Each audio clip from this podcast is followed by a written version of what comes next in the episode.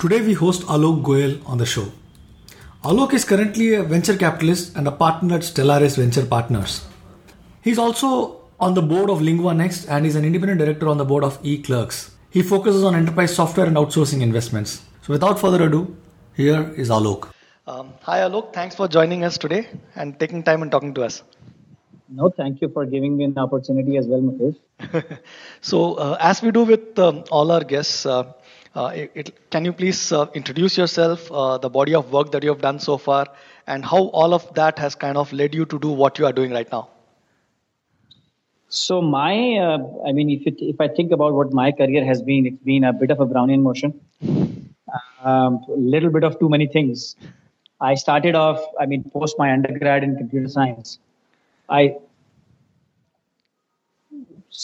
I was getting some noise. Um, no, no, so yeah, I started I started out thinking that I wanted to be a professor and a researcher in computer science. Attempted a PhD. In between my PhD, I thought I wanted to start a business back in India. So I quit my PhD in US and I came back. Tried the business, didn't fly. Then I joined a technical job with a company called Cadence. Didn't enjoy. I thought it was not making me an entrepreneur that I wanted it to be. And then spent six years in strategy consulting then um, lost my job because of the downturn in 2001 2002 didn't get any job.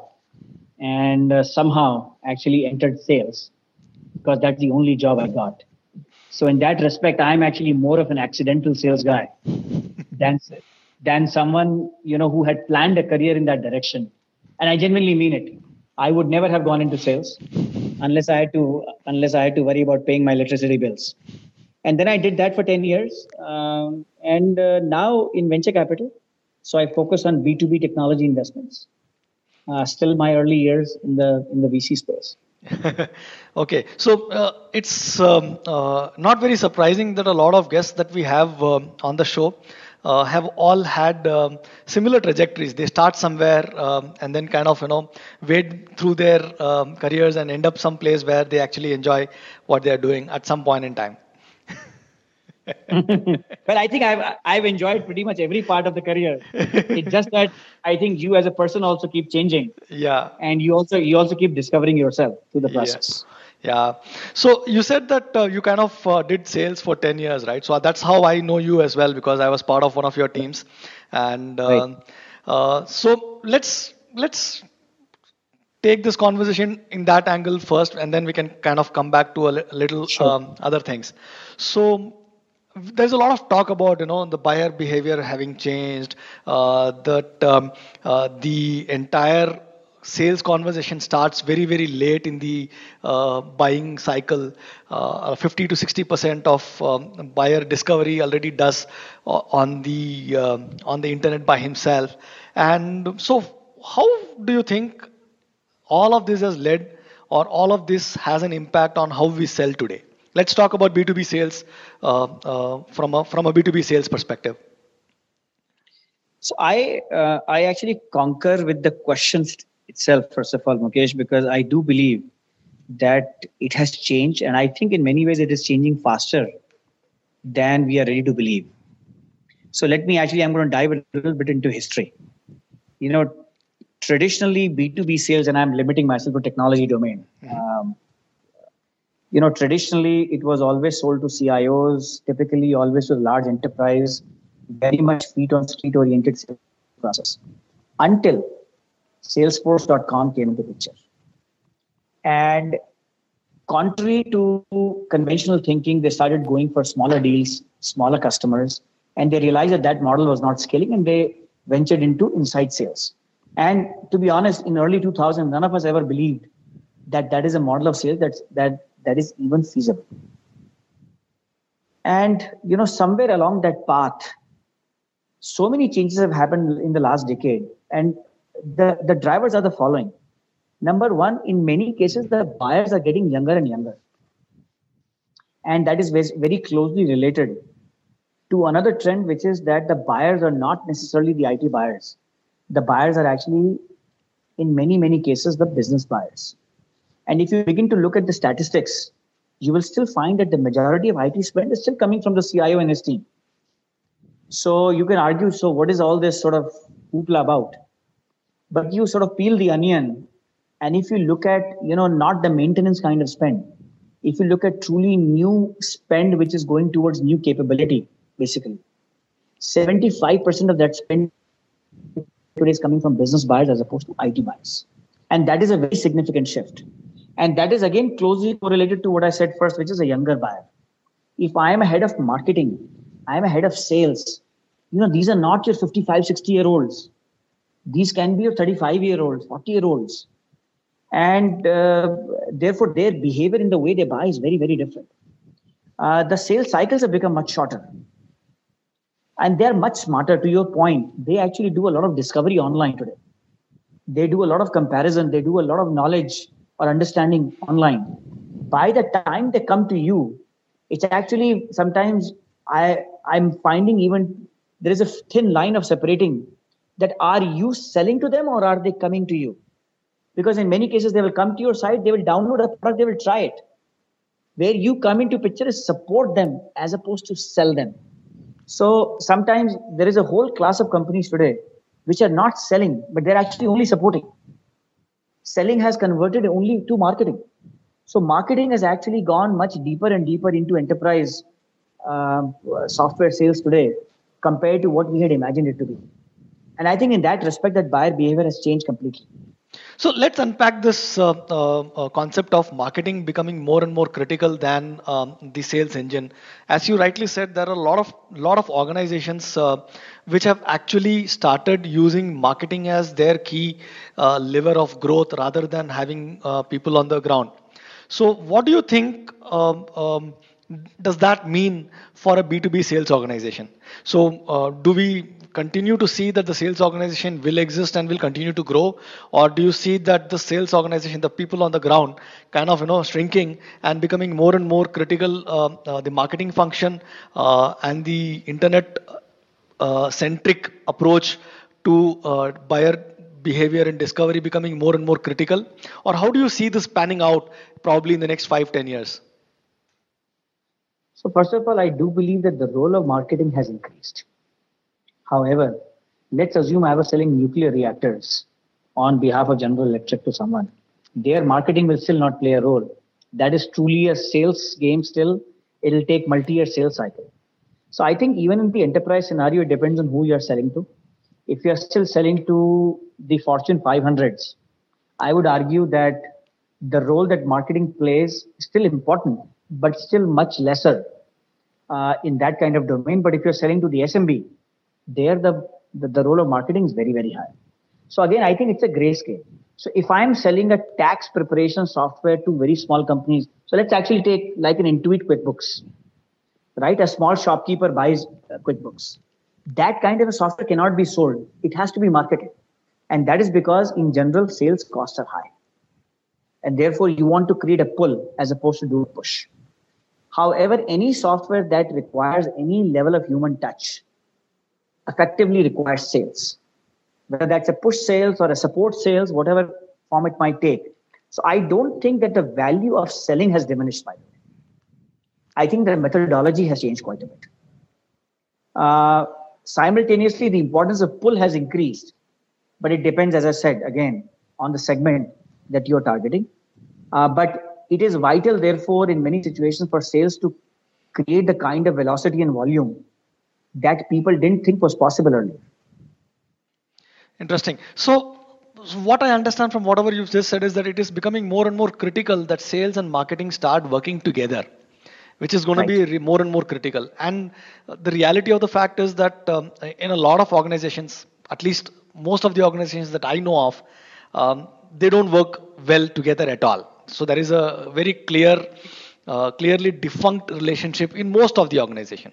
So how do you bridge the gap? No, it is very true, and um, uh, the point you make is a good one.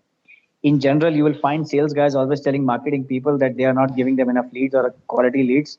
Marketing people will always be complaining that they're giving them so much, but nobody's acting on them. Acting on them, right? And uh, the reality is that it's a pipe. It's a pipe that begins with the first touch with the customer to the point that not only you get the check and deliver the software, but you support them on an ongoing basis.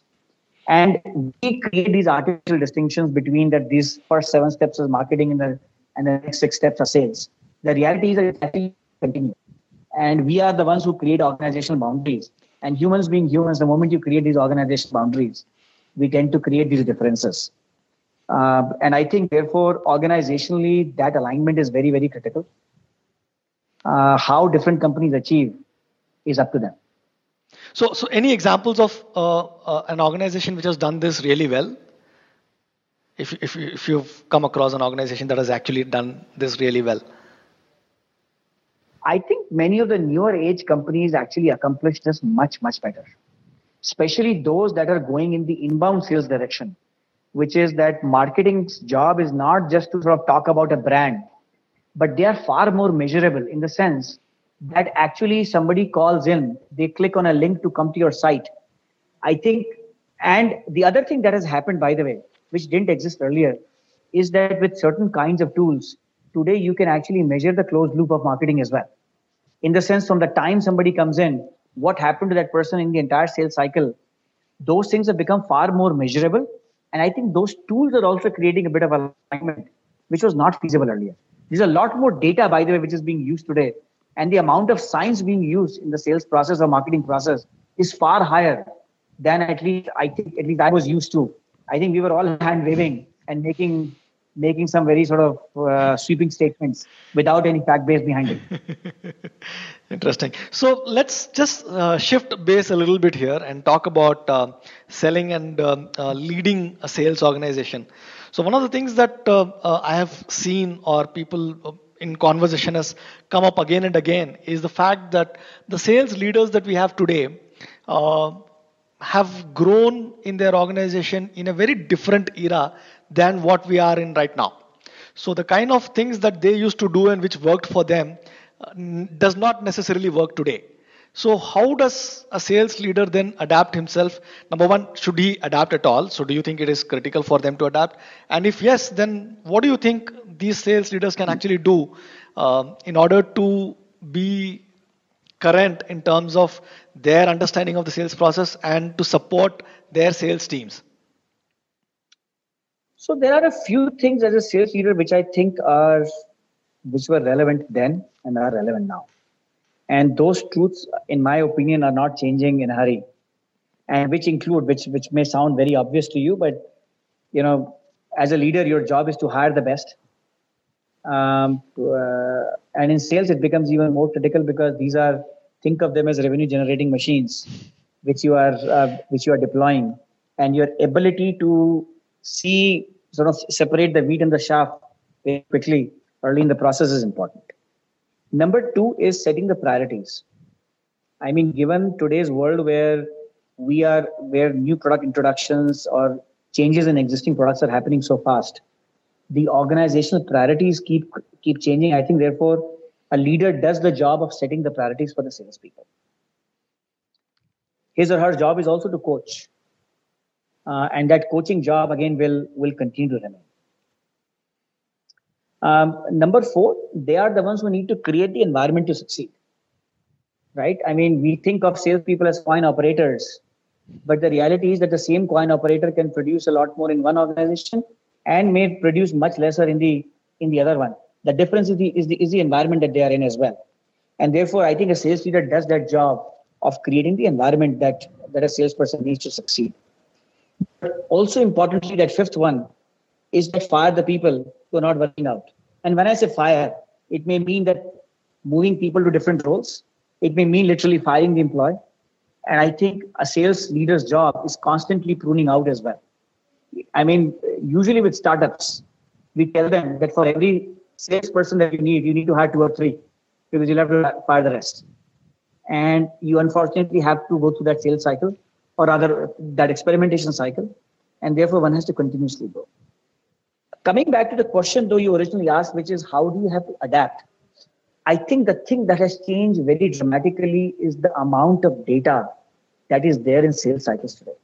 So, whether it is from a value perspective, from a volume perspective, or a velocity perspective, the amount of data that is available today is humongous. So, I will give you just a couple of examples. There is a company I met which is going to enterprise sales companies. And what they do is that they look at all the historical patterns. So let's assume that you know this company was working with um, uh, this company had gone to a software company which was getting 50000 leads per month of for one of their products now traditionally 50000 leads usually get handled first in first out somebody will look at a lead they will call the prospect they will ask them whether they have a budget or not whether they are going to close in 3 months or not blah blah blah blah blah. But there is i mean you only have so many hours in a day you can only make so many calls. Why do it on a first in first out basis? Can you apply some more intelligence? Now, when you're getting 50,000 leads a month, you can apply a lot more pattern matching from the past on which are likely to be the highest quality lead, primarily in the basis of which industry they're coming from or who was the person who that lead came from, blah, blah, blah. And therefore, you can begin to do pattern matching to increase the chances of success. Similarly, downstream in the sales process, today people use a lot of data. For example, we have a portfolio company which is selling in US they even go to the extent of doing A/B testing of their messaging. What they do is to half the prospects, they will go with message A. To other half the prospects, they will go with the message B, and they will see sort of what percentage actually move forward in the sales cycle. And so you continuously experiment, look at the outcome data, and adjust. And that kind of science that people apply using data to sales cycles today is very different. I think at least in the era I did sales, we believe that sales happens because of our charm that we weave in front of the customer and and maybe there's truth to it in the large enterprise sales but i think that those notions are changing very very rapidly at least in the high volume sales process so if i understand what you just said it, one of the things that sales leaders need to do to continue to remain relevant and to add value to their sales team is to understand number one the criticality of the amount of data that they have and to bring a little bit of science into how they use the data not just themselves but also their teams. Uh, is that uh, absolutely. uh, okay. absolutely. And absolutely. And i i also begin to believe that most good sales guys were very good at closing. They try to weave their magic in that just before the quarter end but the reality is what happens in this quarter was probably already underwritten three quarters back when you generated the pipe. And in general, the science of pipe generation has always been underestimated.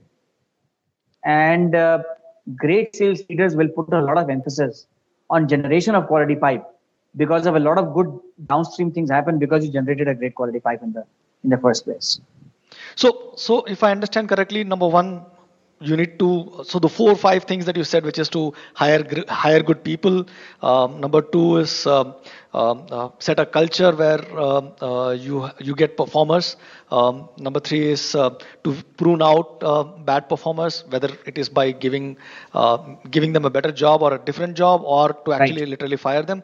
To have to coach people. So that's one thing that i would like to unpack a little bit more because a lot of times what has happened is uh, uh, as sales leaders we have the way we have worked uh, as you rightly said that you know uh, we used to uh, kind of you know think that uh, it's our charm that actually got the sale.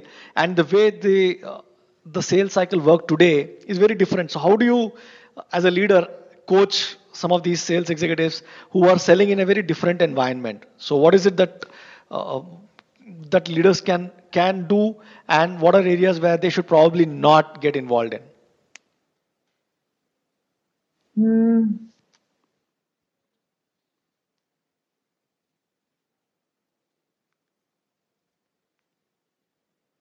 you know a leader in my mind in some of these situations while we all celebrate success sometimes we don't celebrate what went into or celebrating the drivers of success as opposed to success itself. Many times, good things happen not because that's how you planned them to be, because it just happened. And to provide a certain kind of method to the madness, you have to appreciate people who are providing the method itself. And that is actually a bit of a culture setting as well. We all celebrate when a $20 million deal gets done, and we are all gaga because we just made the quarter.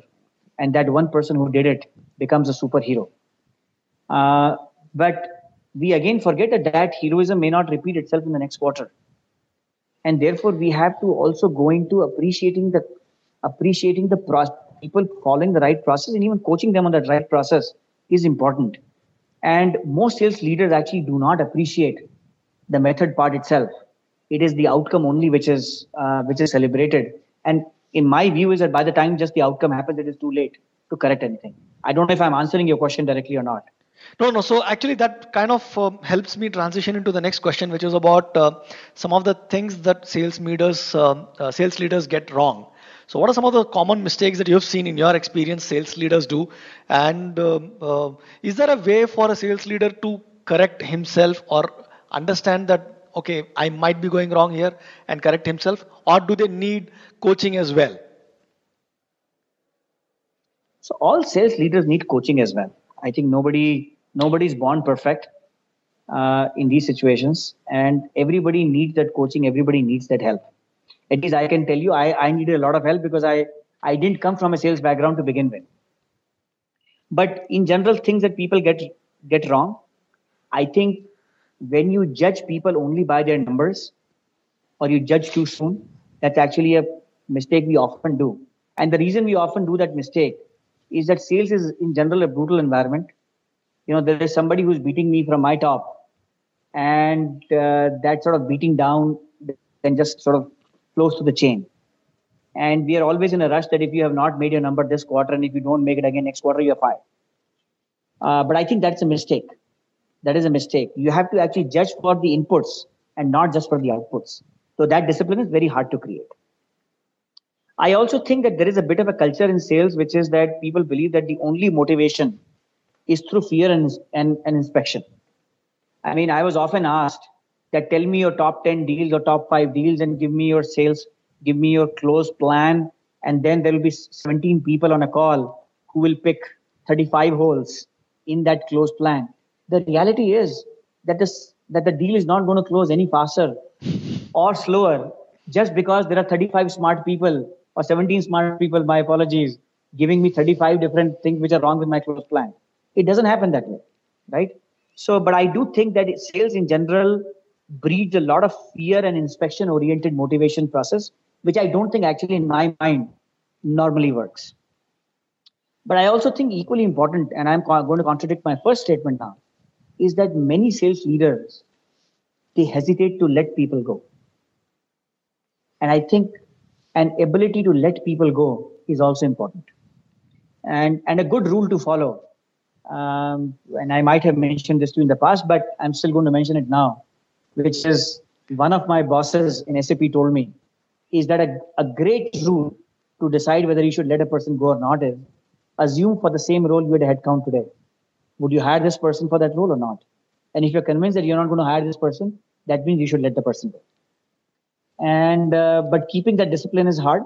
But I think that's often another mistake that uh, that sales leaders make and the last thing, which I think is a softer thing, is just an aspect of culture. Having certain cons- consistency. And culture is about what gets appreciated, what doesn't get appreciated. But and I'm I'm going to give you an example which you might be able to relate to. I don't remember when you came into SAP India, but when Ranjan came into SAP India, he wanted to transform the culture from selling small things to selling big things. And he wanted people to think big he wanted people to orchestrate larger deals and not just do what is easy uh, and and just immediately in front of you. And it was my second quarter as a true quota carrying sales guy with him. And just towards the end of the quarter we dropped 9 million euros in our commit. And i was a culprit of dropping about 7 out of the of, of those 9 and that's because there was a 5 million euro deal that we dropped one hour because before the close of the quarter you can imagine how much flack flack I thought I will get. But I did not get even a little bit flack, even though India missed its quarter. Ranjan never came to me and said that Alok, you did not do this or you did not do that. He knew that I had done everything possible right down to the wire that I could possibly do to close. It didn't close. That's the reality. What happened next quarter? Next quarter, I thought that let me try and I wanted to do the large deals, and I again went with the same same methodology. And we closed two large deals on the two last days of the quarter. Now I could have again missed. Had Ranjan not shown the support to me in the previous quarter, I would not have gone towards closing those two large deals in the following quarter. I would have said, you know, those things don't get appreciated. Let me just go and cherry pick what's easy to do. Let me just make my numbers at least stand on a ground where I don't get fired. But I still took the risk because I knew that that's what still gets appreciated. And you may fail once, but if you try it often again, you will succeed. And I took the chance, and the entire country's quarter depended on those two deals that I was leading again. But luckily, both came in this time, and we all looked like heroes at the end of it. But I think those softer things, in terms of what the leader supports you for, I think does matter tremendously in an organization. Very interesting. So that actually brings me to the next question around the culture of a sales organization itself. So you've already touched upon a few things. For example, uh, what gets appreciated. It's not just about the output that you should be worried about. You should also be worried about people or appreciate people who actually put in the method uh, and also actually work the process as well, right? So uh, uh apart from these things, are there any softer things that you think uh, goes into uh, creating a culture where sales uh, executives actually flourish? I think the other area which I have not touched upon, which I think is vital, is this whole notion of teamwork and collaboration. And I know it's a fairly abused buzzword, but the thing is, at least in most B2B sales, things don't happen because of the skill set or the charms of one individual. It is a team sport. And I mean, since you have been at SAP, you know how many people sometimes will be actors in a large deal situation. Um, you know, while someone might come in at the tail end to, to do the closure, but somebody might have touched the customer at a marketing event in the first place. There is some person who might have touched that person in a in an executive briefing center at some stage. Uh, there are gazillions of pre-sales people industry people, solution people who might have come in different stages to make things happen. And I think creating a culture where every cog of this wheel is properly understood, its importance appreciated, and the credit is taken by the team and not by an individual, I think is just immensely important. And even with the same company, I think we have all been in different places where we have seen those collaborative cultures exist or not exist. And the implications in my mind are tremendous of those situations. And I do feel that senior leaders in the organization carry the burden of creating that collaboration and teamwork. And once that stops happening, I just think that the system falls apart. Oh, interesting. So we've we've slightly touched upon uh, some of the things um, uh, around uh, um, what leaders can do in order to you know create the culture of the sales organization. Uh, i would like to touch upon now slightly in terms of the results right? So what motivates sales uh, sales executives? So there is enough evidence in the scientific community that beyond a certain limit money doesn't motivate any people anymore and uh, can do more harm as incentive than um, can help. But still most of the sales organizations continue to use this uh, as the only way to motivate their uh, behavior of their sales executives. So there is a there is a there is something that doesn't fit here, right? So what are your thoughts on that? So first of all, I think it is important to understand that different kinds of talent groups require different kind of motivation. So if you are talking to an architect in an engineering situation, the way they get motivated is very different than than let's say a salesperson. Um, uh, you know, I was talking to someone like like I've heard in Google, all engineers are allowed to use 20% of their time to project that they just want to do. It doesn't have to be part of the team that they are part of. It can be anything that they that they like to tinker around. And that is because that that creative freedom is vital to sort of the feeling of goodness for that particular kind of talent pool. Yeah. Right. I think in a sales construct, uh, con, uh, sale cons- context, it is still important to understand that what kind of animal are we dealing with. These are people who are optimistic. In fact, I'm going to digress. Bill McDermott, who is the current CEO, once made that famous statement saying that this is a breed of people When somebody says no, they hear maybe. When when they say maybe, they hear yes. And when somebody says yes, they hear now. right? And so it is a fundamentally optimistic breed. If they were not optimistic, they will not be able to sell. They are risk takers. So you will also find that compensation plans of salespeople are more geared towards variable. So the variable, rather the fixed component is usually much lesser in sales compensation than in other professions. And that's again because these are risk takers. They actually think that they control their destiny a lot more than other people do. And they want to be compensated to, uh, to that extent. I think whether we like it or not, this type of animal is more driven by money than other other comparable sort of colleagues or peers might be in the organization. That being said, your point is still well taken. Money is still not the only driver. I do think that again, culture plays a very, very significant role. Uh, you know, the way individual in the organization plays a very important role. Uh, whether there's teamwork in the organization or not plays a very important role. Uh, whether people are being coached as opposed to being beaten on the head, that plays a very important role. And um, those softer aspects are as important, if not more, to be able to drive performance, to be able to retain the best individuals. And I think those things do matter a lot. And again, I'm going to take an example, and I know I'm sort of dropping names of individuals. During our best years of performance and even during our worst years of performance, we still wanted to stick around while Ranjan was there.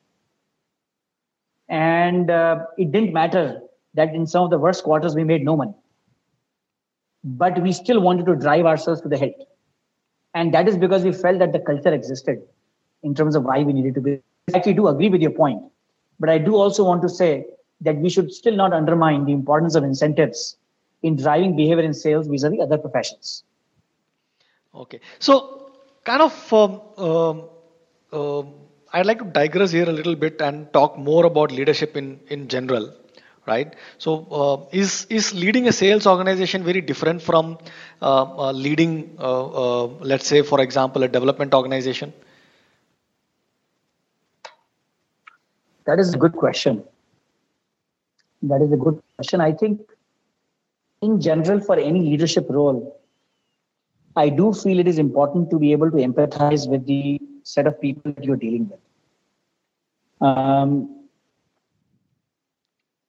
so I think in that respect, it is of course easier for a sales leader to empathize with the sales organization than it might be. So on one hand, I was tempted to argue that you know leadership is a very horizontal skill, and at some level it is. When you look at CEOs, they actually come from one particular functional domain through their career, maybe, but eventually they're managing the whole organization, so it doesn't matter.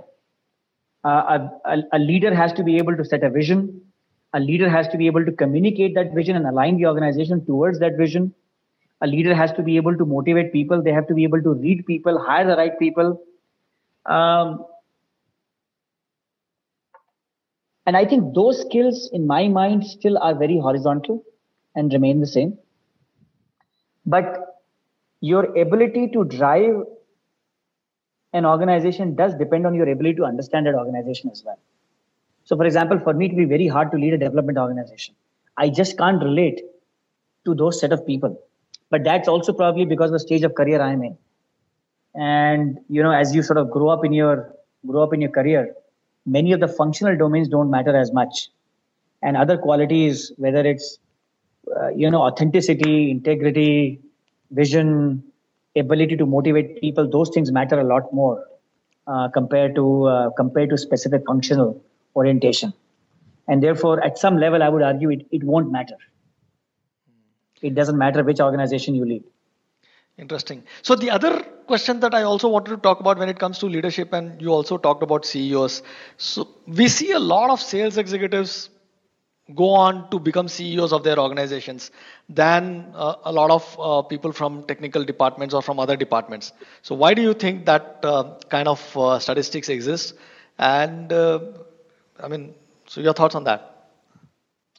You know, I might disagree with your statement actually to begin with.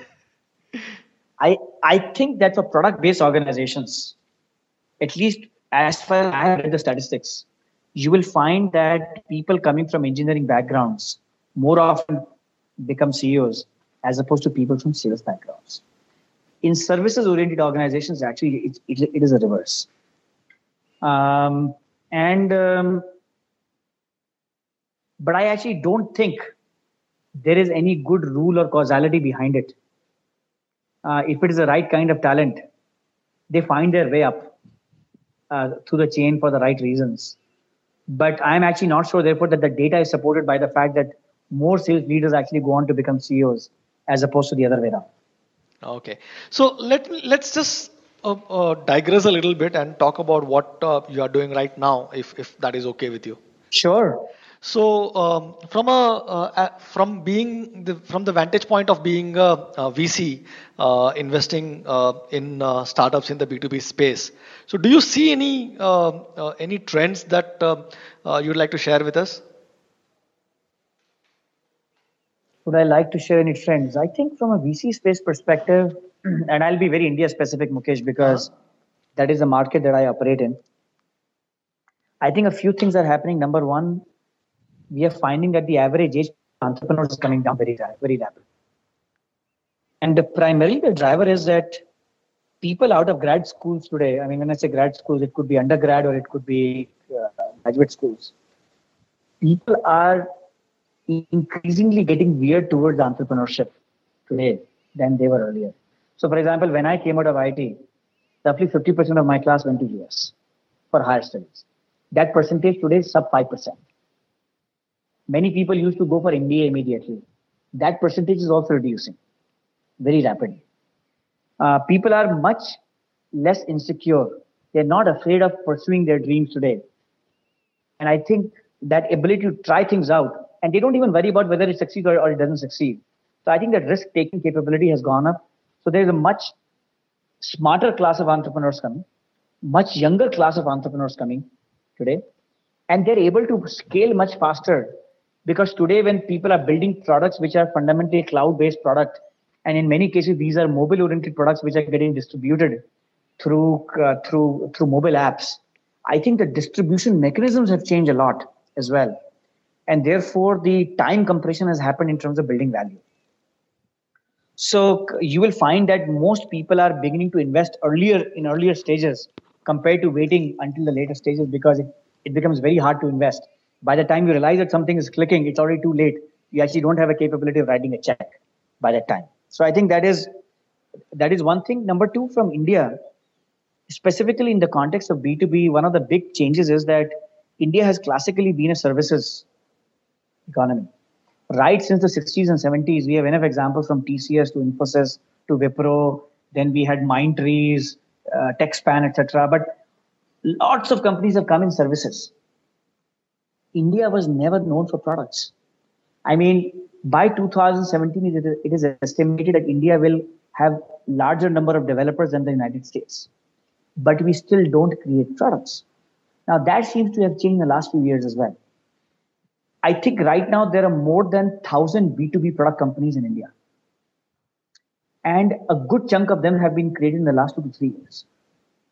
So suddenly there is a new class of entrepreneurs, which is much bolder which is creating product based businesses in India, which just never existed. And that actually makes me very, very bullish about, uh, about the, um, about the whole venture ecosystem. The third thing, which is also changing, is that it is not just about having venture capitalists and the entrepreneurs. You need a lot of ecosystem around. Particularly, you need role models in terms of other entrepreneurs who have done it in the past. You need angel investors uh, you need incubators. Uh, you need you need uh, investment bankers. There are lots of different components in the picture which need to come together to be able to create good companies out of India. And I think that ecosystem has changed very rapidly for the positive in the country, uh, which again makes me feel very very bullish. And um, I guess those are the things that keep me excited um, in what I do. Super. So I think uh, uh, that kind of sums up what I wanted to uh, speak to you about. Uh, but before we go, final question. Uh, the show is called Pushing Beyond the Obvious. So what, according to you, is so obvious uh, and yet people miss?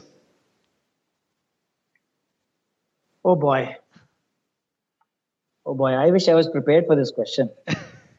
um, what is it that is so obvious and yet people miss it? You know, I have a very generic answer for this thing, but I still do believe in it. I think we all tend to believe that we are very smart. And sometimes by even not being authentic, we believe that we can make our way through. And that is because we believe that people outside of me are stupid. But I think we should remember that everybody can read through what we are, what we are not. And it is important to be authentic in whatever we do. Uh, the world is far smarter than what we gave it credit for.